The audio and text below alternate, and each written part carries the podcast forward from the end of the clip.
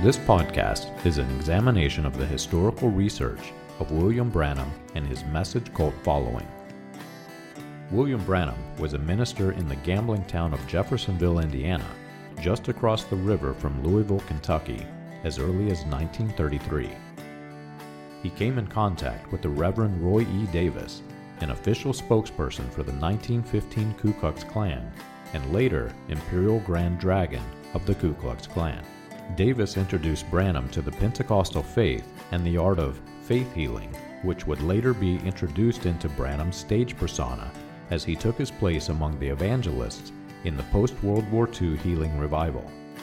Branham is credited by some as being a catalyst for the Latter Rain movement and Jim Jones of People's Temple.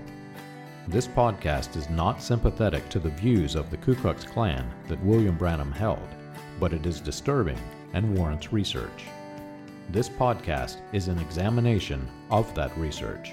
You can find more about this research and other topics on the website william-branham.org. Join us as we turn back the pages of time and examine the controversial issues of William Branham and his message.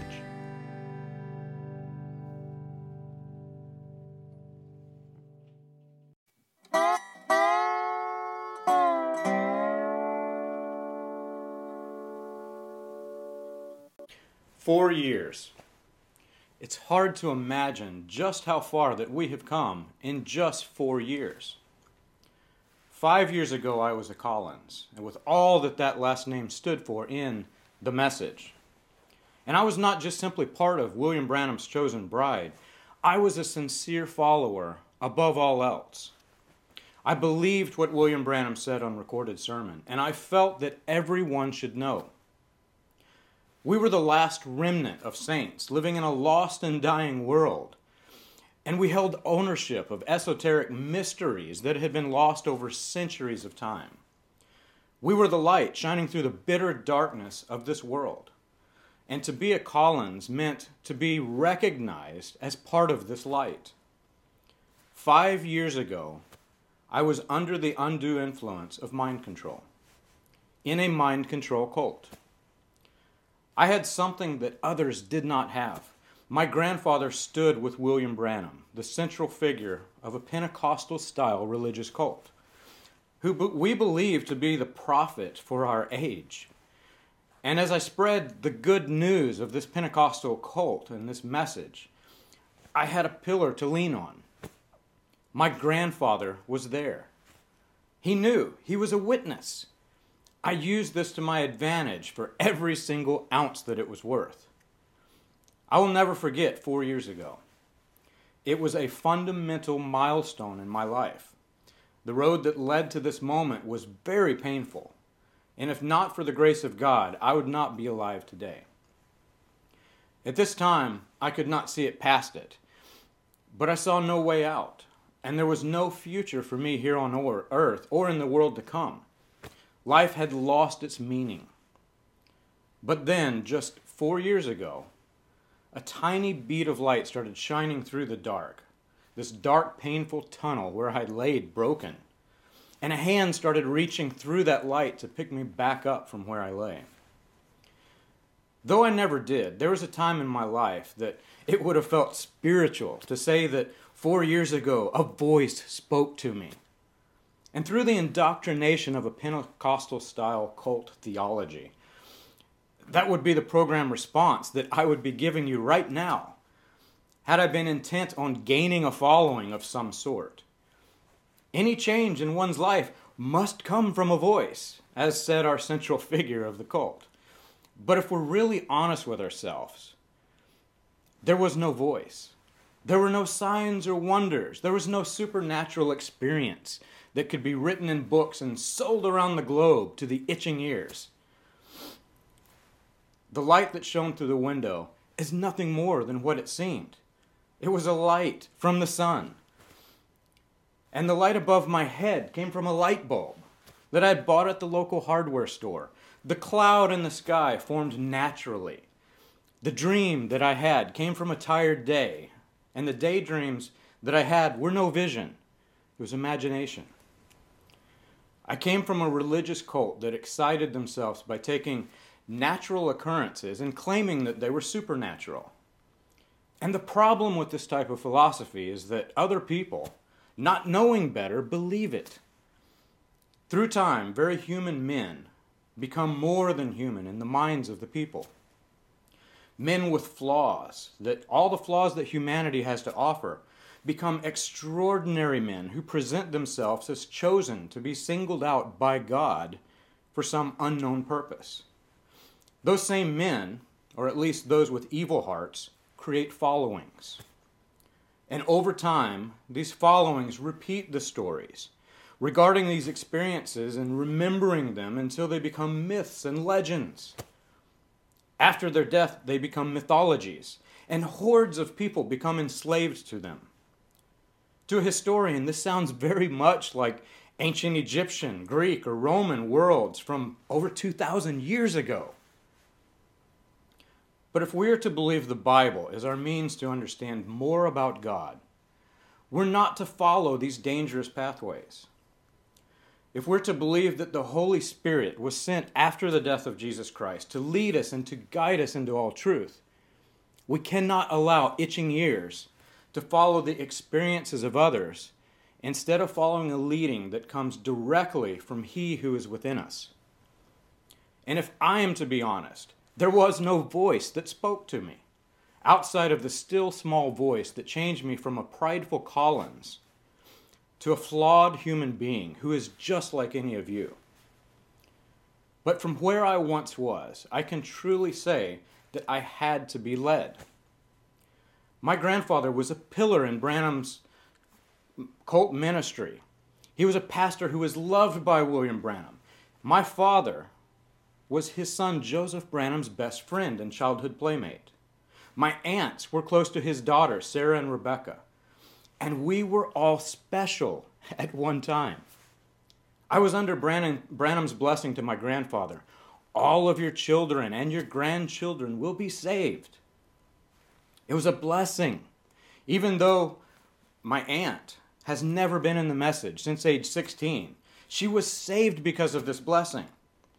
And she neither lives, follows, nor even agrees with most of the teaching. And four years ago, my mind was programmed to believe that all of these conflicts somehow made perfect sense. But they did not make sense. How could a man tell another man that God would favor his children over the others and give them a free pass. How could God do this? And how could a grandchild be anything more than a relative? How could ministers in the religion claim that God has no grandchildren whenever special blessings were given to myself and others I know from Indiana, Kentucky, and Arizona? It was four years ago that I gained the courage to examine what it is that I said I believed. And I emphasize the word said because I no longer feel that a person can blindly believe anything.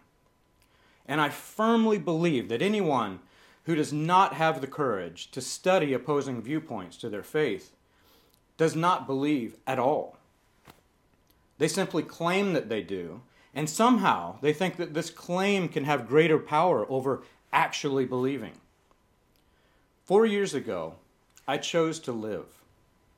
I barely had the courage to, and the strength to pick myself back up, but God gave me strength. I lived in almost unbearable fear as I examined the message, having been programmed to believe that to question your faith is to choose eternal separation. At that time, there were very few that were willing to help.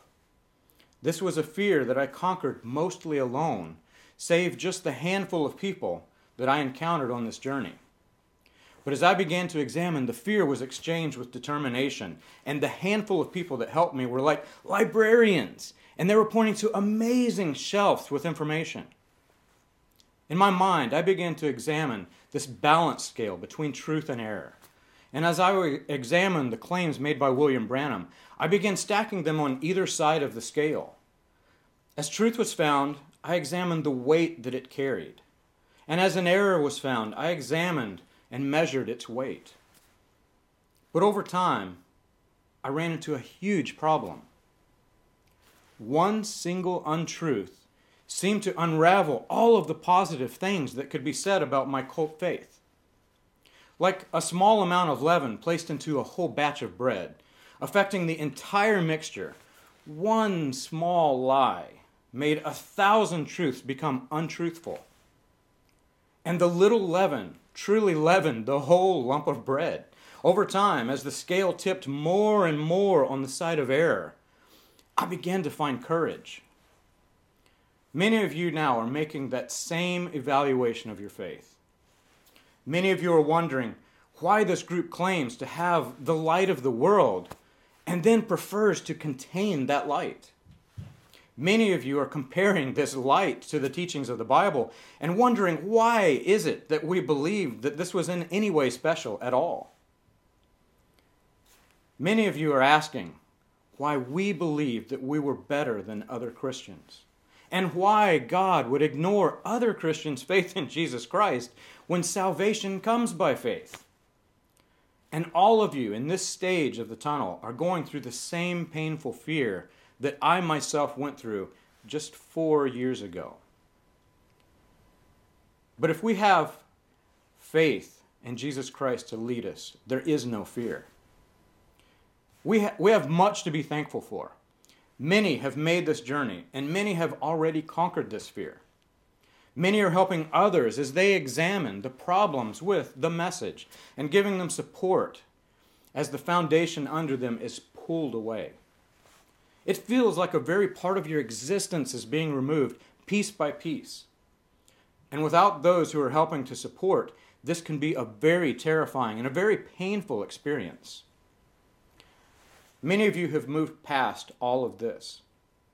Some of you, having been born and raised under the mind control of the message, are, are finding their authentic selves. They're having to search and find themselves, their identities that were suppressed as the cult identity just kept it bound. These are the most exciting and thankful, having been robbed of freedoms, some of you for over 50 years. These are the people experiencing life. No desire is given to put a second thought into this invisible prison, and they're living life to the fullest. Each day is Thanksgiving for them. Every day that passes, there's another new experience in life to enjoy. And many of them are living this full and complete in less than four years. Those of you who are struggling are now thinking, four years? That seems like a lifetime. And from that side of the tunnel, it does. I can remember back four years ago as the foundation of the message that I'd rested my soul upon began to crumble. It knocked the wind from me. I couldn't eat. I could no longer sleep. My whole life had lost any meaning.